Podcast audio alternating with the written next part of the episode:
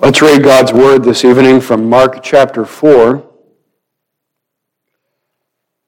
and from a portion of Mark chapter 5. Mark 4, I'm going to read the first verse of the chapter and then skip down to verse 35.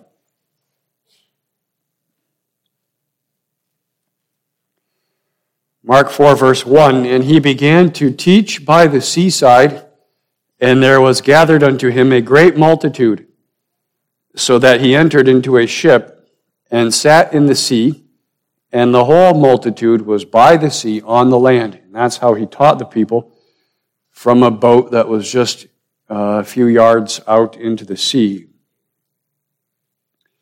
And then verse 35 and verses 35 through 41 is our text for tonight. I'm not going to reread that. And the same day, when the even was come, he saith unto them, Let us pass over unto the other side.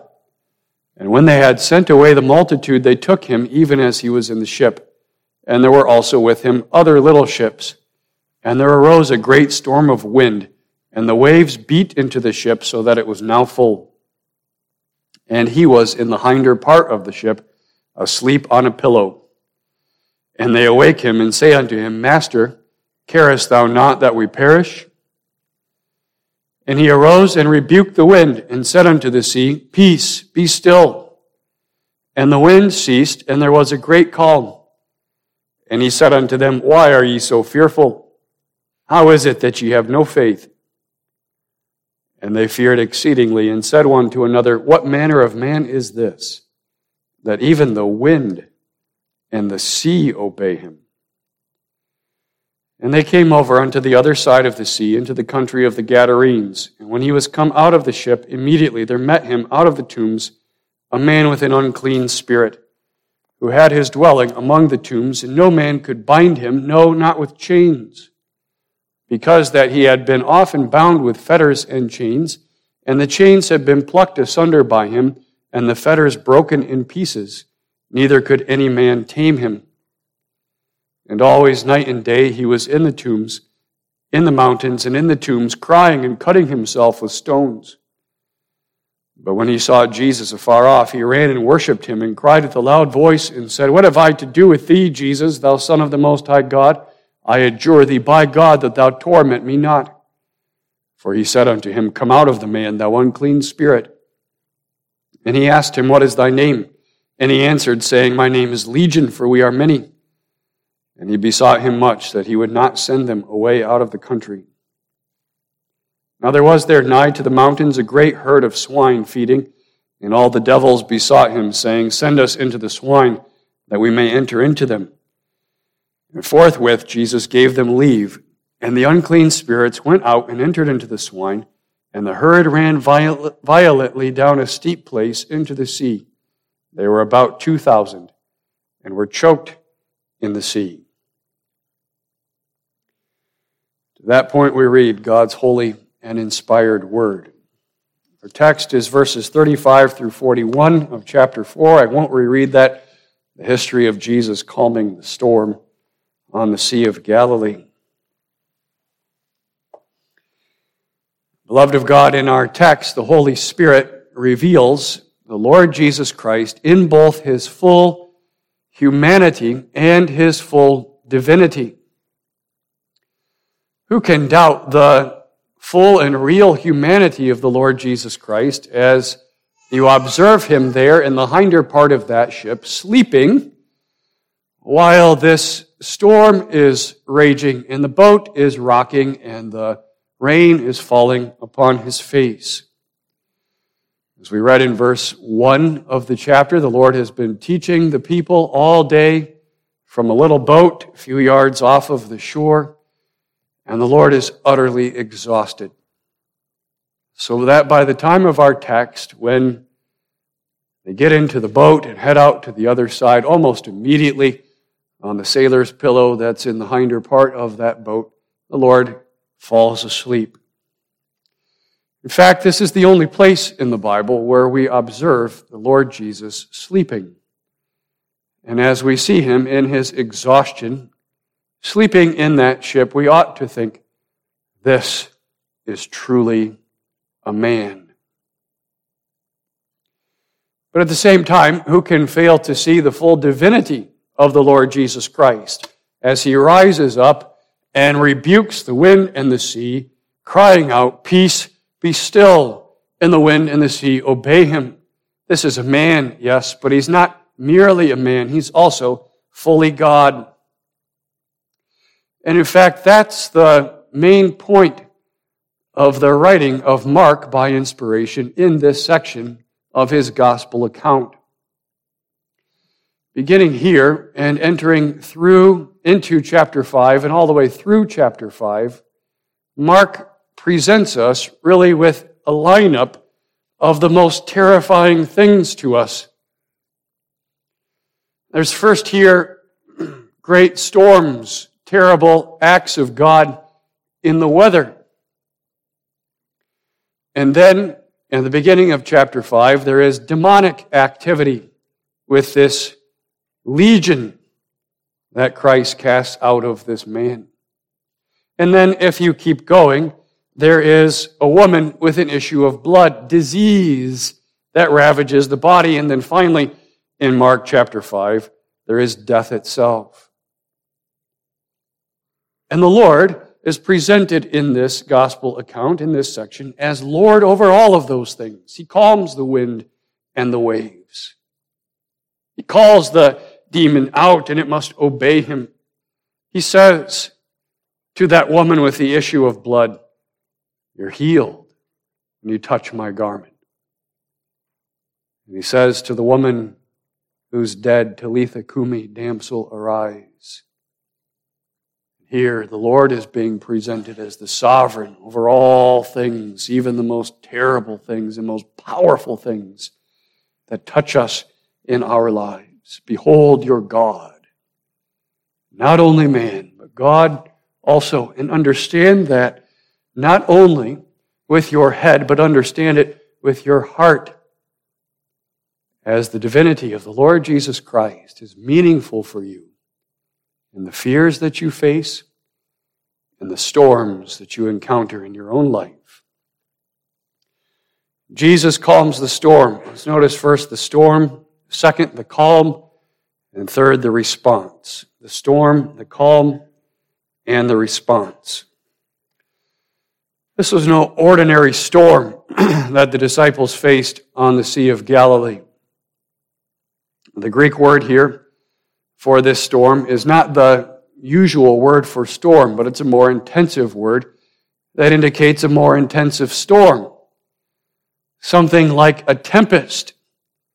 Picture dark clouds and lightning and thunder and torrential pouring of rain and gale force winds that are whipping the Sea of Galilee up into a turvy.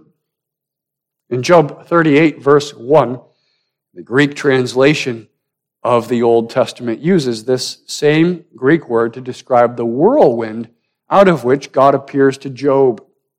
This is a whirlwind that the disciples are facing on the Sea of Galilee.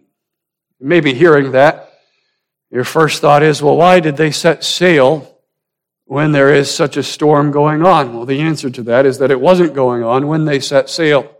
The Sea of Galilee is famous still today for how quickly storms can rise up on that sea. There's a mountain range that almost curves around the Sea of Galilee. And at times, winds from the southwest will come up off the Mediterranean Sea into that area inside this mountain range, and they will whip around and stir up the Sea of Galilee, causing these great and terrible storms. Suddenly, like this. The worst of them are in the evening.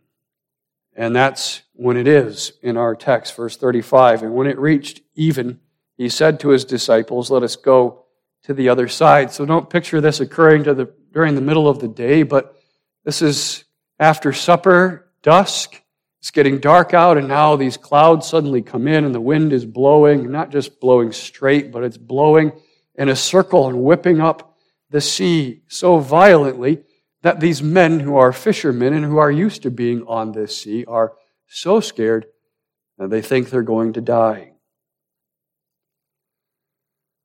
Just as God has determined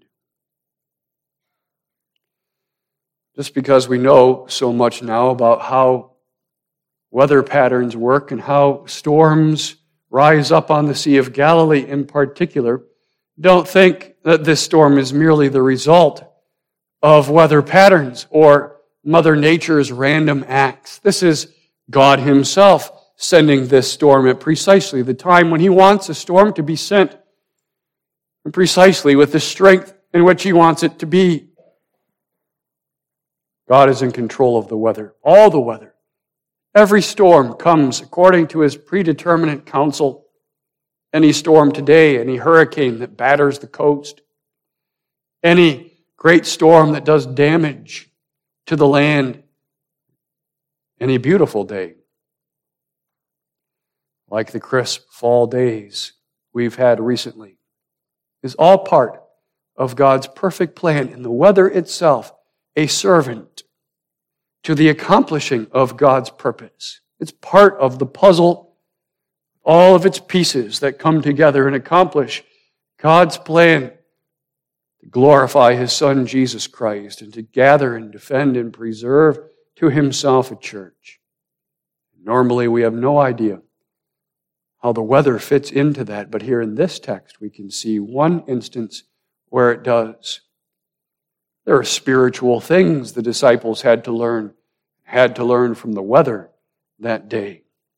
God sent this storm into their lives as they were traveling to the other side. God sends storms, not now the physical storms, but God sends storms into our lives too as we're traveling to the other side.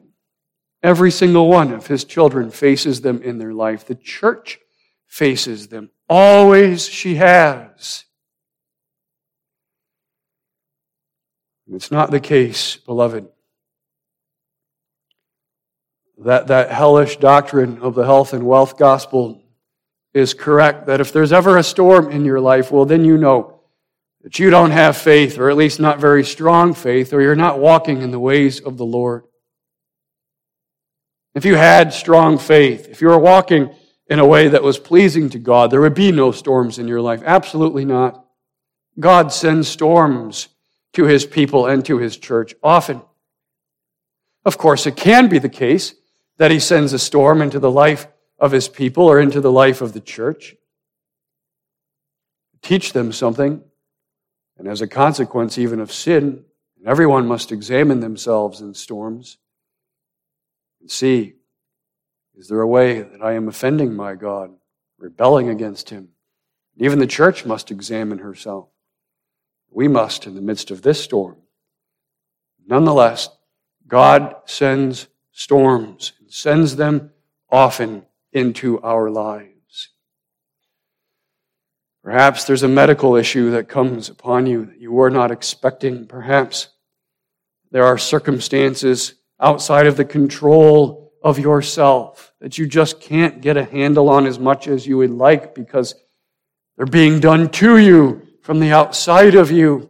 There's nothing you can do to stop it. God sends storms and they can arise so suddenly in our lives at times. As this storm came so suddenly upon the Sea of Galilee. Of course, those disciples looked out upon the Sea of Galilee and they looked up at the sky and they said, It looks all clear. For the foreseeable future, it's going to be smooth sailing. And then they get out onto the sea and God hurls a storm at them. How often don't we do this in our life? We look ahead in our life and it looks all clear. We have everything under control. Our financial situation is, is right where we want it to be. The kids are doing well. Things are going the right direction, it looks like, for the foreseeable future. There's smooth sailing and clear skies, and then God hurls a storm at us.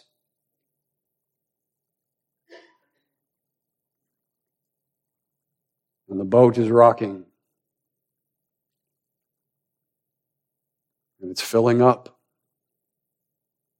Rain is falling.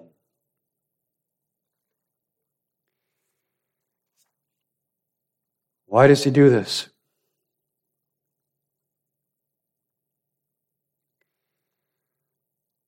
He does this for at least these two reasons, and always for at least these two reasons. First, that we might know ever more deeply our utter dependence upon Him, our own weakness, our own frailty, our own insecurity our own neediness and our own sin. And then second, that we might learn ever more deeply His faithfulness, His dependability, His powerful grace, His mercy, His truth, the solid rock that He is. There are things about the Christian life, beloved.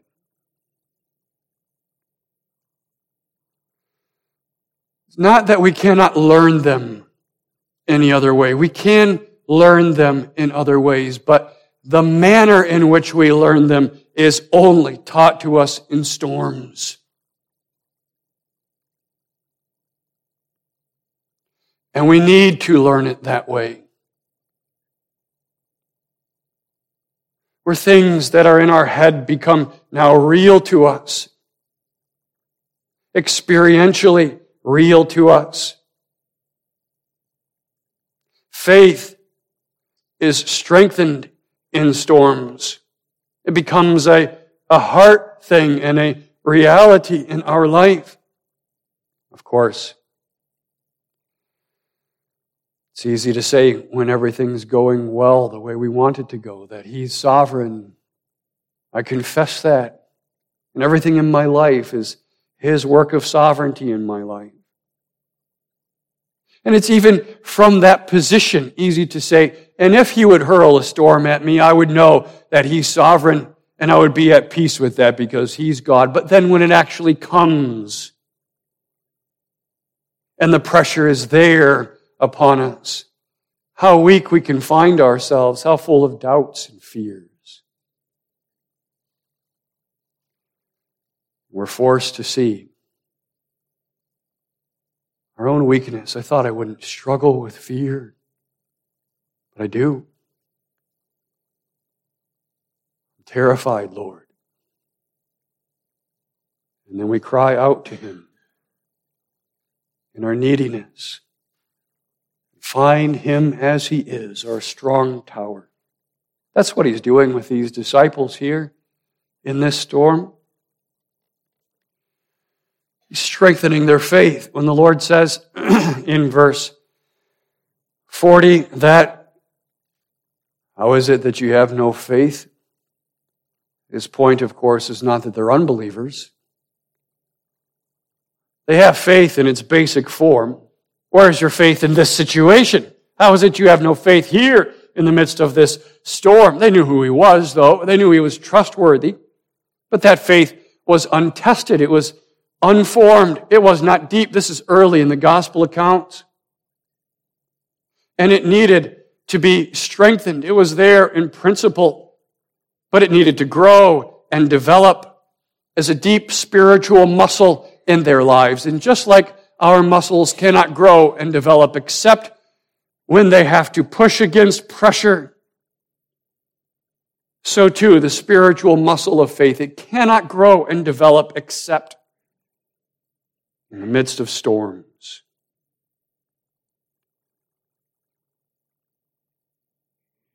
Peter certainly felt like he would never deny the Lord while he was standing there with the Lord in a position of confidence. He really meant that. Though all men forsake you, Lord, I won't. But it's a whole other thing when all men have, have forsaken the Lord, and there you are alone, and the Lord is under arrest, and the whole thing is going upside down, and the pressure is there. Why are you so fearful? Why does God send storms? He sends storms to show us that we're afraid of storms and that we need Him. Terribly, we need him. Why are you so fearful? They weren't afraid when they were on the shore with him when he was teaching in the boat just a few yards off the shore. Oh, we trust him, of course. We trust him. But now, when the pressure comes, it all changes. So that, in fact, there's two storms in this text, isn't there? There's the storm that is going on around the disciples. But then there's the storm that's rising in intensity inside the disciples. The farther into this storm they get, a storm of doubts and of fears. That happens with us so often too, doesn't it? All the questions, stormy questions, rise up within us doubt and trouble. What's going to happen now? Are we going to make it? What does the future look like? We thought it looked like this, and it doesn't look like this anymore. What's going to happen? How are we going to handle this situation? What are we going to do here? What is the outcome going to possibly be? And then this, and does he not care that I'm drowning here in this storm? Master, Carest thou not that we perish? That's a stormy question.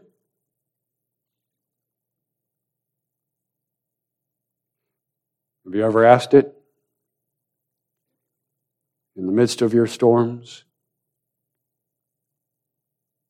Don't you see what's going on right here?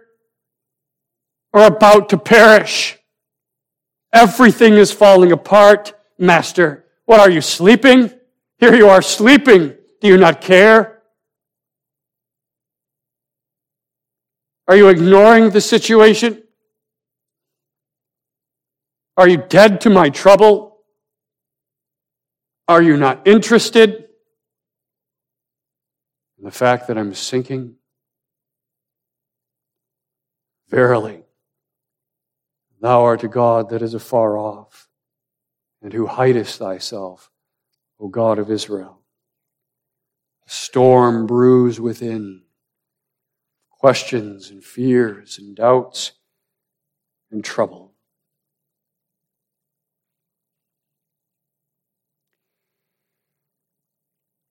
But then God's people cry out to him in the midst of that, don't they? Reach out for him with faith. Lay hold of him. Oh, Master, wake up. See me. Care for me. We draw near to him. Faith is exercised. Everything else is stripped away, and this becomes the only thing. Faith looks for him, seeks him, cries out out of the realization of my own weakness and out of my own need Master. Yes, of course, the Lord accuses them for their lack of faith, and rightly so. But at least they cry out to the right one. Master, at least they know if they can get his attention, then they will be safe. At least they believe that in him there is hope to be found. And they were fervent in their appeal to him. Master, Master, Storms draw that out of us, don't they? All the other things that we relied upon all of a sudden are sinking sand. And He really is the only solid rock. God's people cry out for Him, they reach to Him. Never pray like you pray in storms, it's impossible. But in storms, you hold on to Him in prayer for dear life.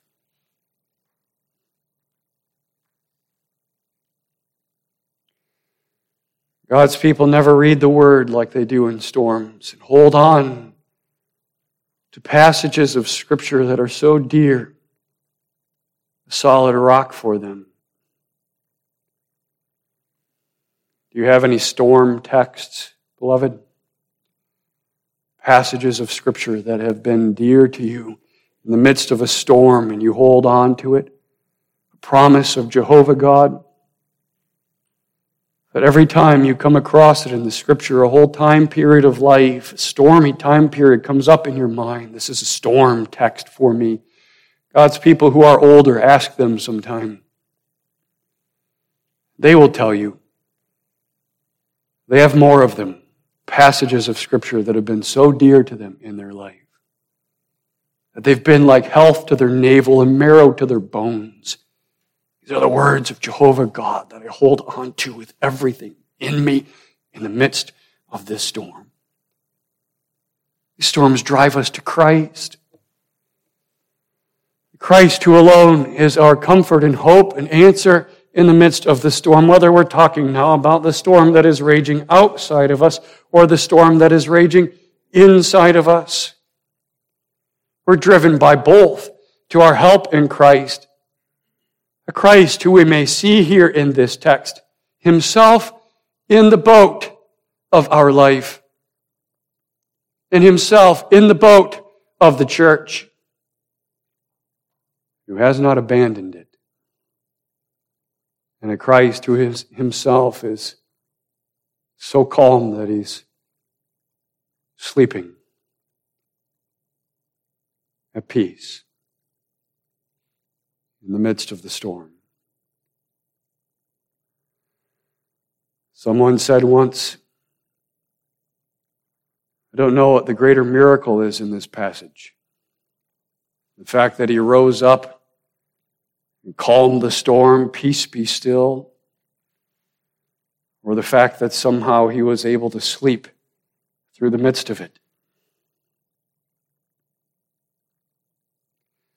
But what a contrast between the peaceful Savior at sleep in the hinder part of that boat and the disciples with storms inside of them.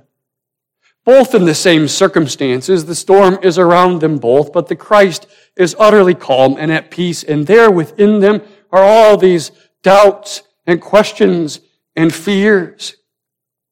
Why is the Lord at peace? Three reasons. Number one, he recognizes the fatherly care of his God over him. He is the Son of God, and his Father will care for him. Nothing shall be against him.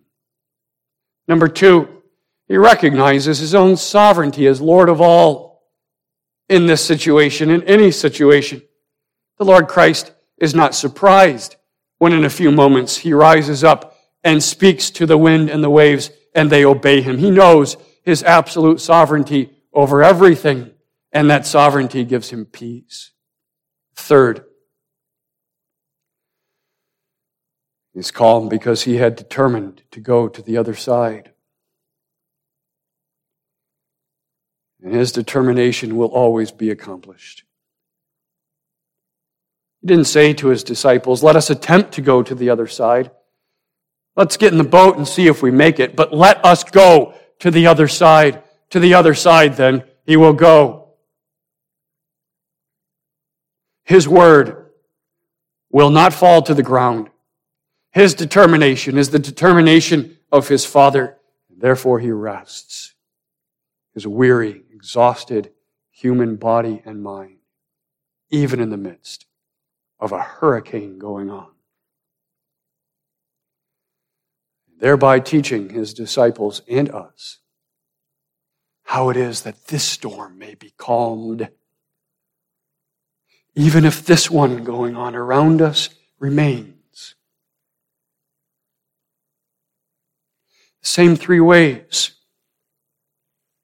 First, by the recognition, by the laying hold upon, by my mind and heart in faith of the fact that Father cares for me as his son or daughter. That from eternity he has set his electing love upon me. That he has sent his Son to die for me. That this Christ has gone to his cross and has held out his arms already and calmed the storm of wrath that should fall upon my head for my sin.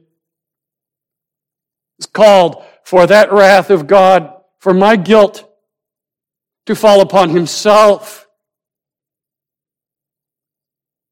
and to consume him in it unto its end. Those three hours of darkness, hurricane of Father's wrath blowed through his mind and heart and soul. And he bore that storm of wrath for his people, never to face it themselves. Therefore, he's called me to himself and assured me that I am his son in this Jesus Christ. And though this Christ is his natural son and I his adopted son, we're both sons, and Father cares for us and makes all things work together for good for us. Secondly, the inner storm is calmed by the knowledge of his absolute sovereignty over all things, that he controls all the wind and the waves and every other thing that comes into my life. And that this sovereign one who controls all things is not far away from me, but he is right with me in the boat. Though others may jump ship and jump out of the boat of my life, though others may jump out of the boat of the church. Christ remains. Where his church is known in truth, he's with his people. With all that sovereignty, he's with them. And he won't let anything that comes upon them destroy them. This passage was a favorite passage of the early church and has been a favorite passage of the church probably from the earliest days through to the present. In the catacombs were found etchings on the walls of this story and of Jesus in the boat. He's in the boat with all of his sovereignty over all things. He's with us. Third, the calm is known by the fact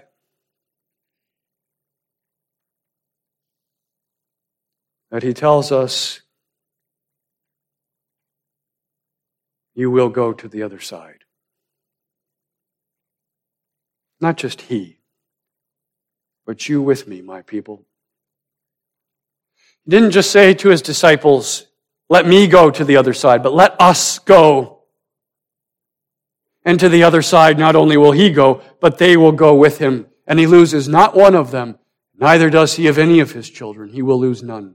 And the storm will not take them, will not destroy them, but he will bring them to the other side. Fearful at times though they may be, by the storm, pressed to look at him and to lay hold of him to be sure. He will take them to the other side. And sometimes, beloved, when that particular storm that goes on on around us has accomplished its purpose, perhaps only to set us off of ourselves and to see our own weakness and to set us on Him. Sometimes He'll rise up and calm that other storm outside of us too, not only the one inside, but the one outside. How comforting that he responds to the cries of his disciples here.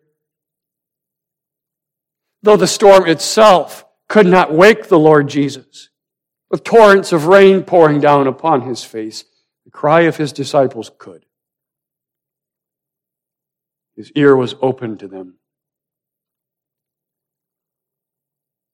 And it is to us too. Not because we say the right words, not because we pray the perfect prayer, because love for us is inside of him, and that keeps his ear always open to the cries of his people. Sometimes we can't even say words.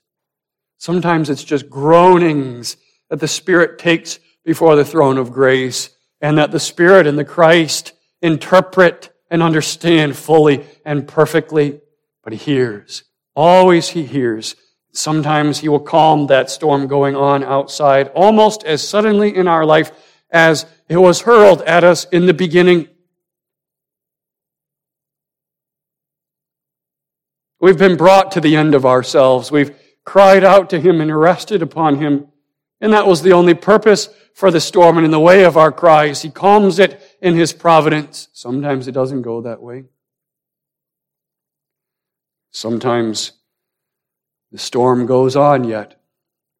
And we cry and we cry and we cry. And sometimes he waits till the last minute when it looks like the whole thing is going to sink. If it lasted for one more second. And then he shows himself and he calms the storm to show who he is. I've got you. I've always got you. Sometimes he doesn't calm the storm outside of us at all, does he? Remember that time similar to this passage where he came to the disciples? They were in the boat themselves. The storm was going on, and he came to them to show them that he is with them in the storms. But then he got into the boat and he didn't deal with that storm outside. He calmed what was inside, but he left that storm going on outside. Sometimes he does that and he strengthens us in the storm so that we're able to bear it.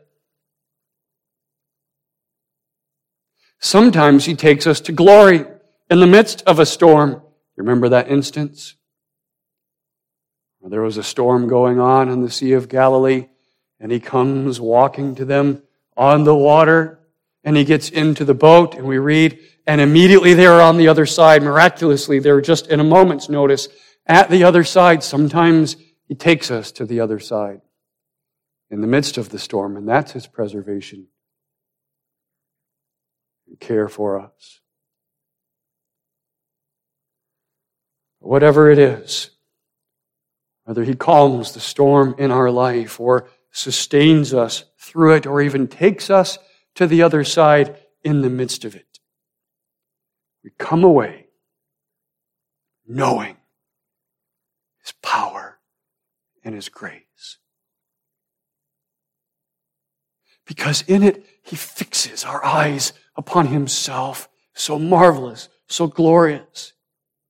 So that this storm that once took all my attention is not the main thing anymore, but Him who is in it. And this boat that I was looking at, that I once trusted in and now is breaking apart, I'm not looking at that either, but Him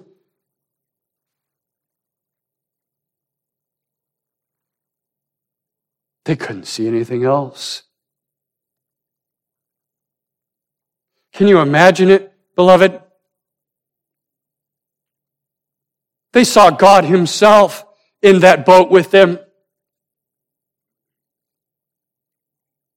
As He rises up and calms the storm, they knew as well as anybody else the truth of Jeremiah 31, verse 35, that only God is in control of the seas. And now here in the midst of this storm arises the Christ before all that he himself had first created and unfazed by the wind and the, and the rain that's pummeling his face. Peace be still. And the voice of the Logos that set the wind and waves in motion in the beginning hears the powerful voice of the Lord over all, and there is no argument. There is no pushback. There is no dialogue. There is no hesitation. The very creation itself submits itself to the Lord of glory. Behold your God, Peter. Behold your God, John. It's no wonder they feared him exceedingly. You see that? In verse 40, they were afraid of the storm. In verse 41, they fear him. In verse 40, it says they feared the storm. In verse 41, it says they feared him exceedingly. As he shows his majesty and his greatness, his power and his love and his protecting care and his deep grace and his overtures of mercy to his people, we can't help but see him, our eyes focused upon him. You come away with an awe, a reverence that I've been with the divine in the midst of the storm. You can't come away from storms as a Christian, beloved, without that, that I've been on holy ground here. I've been with the Lord of glory. He's been in my boat in the midst of this. He's held me, showed himself to me. He's carried me through. That's how faith grows. By this unique teacher storms. As more and more trust builds, having gone through a few storms with him, fear melts away more and more. Not that there's no fear, there is. But faith grows and trust grows. And more urgently and fervently and believingly, we're able to say to ourselves, Be still and know that He's God. He's with us in the boat.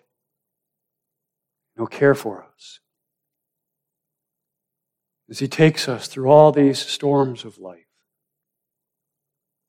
all the way to the other side.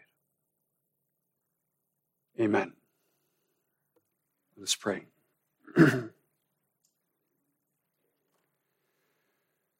Father in heaven, bless thy word to our hearing. Strengthen us by this word, we pray. Faith might be strong, that our eyes might be set upon our Savior, and our hope be found in him. In whose name we pray. Amen.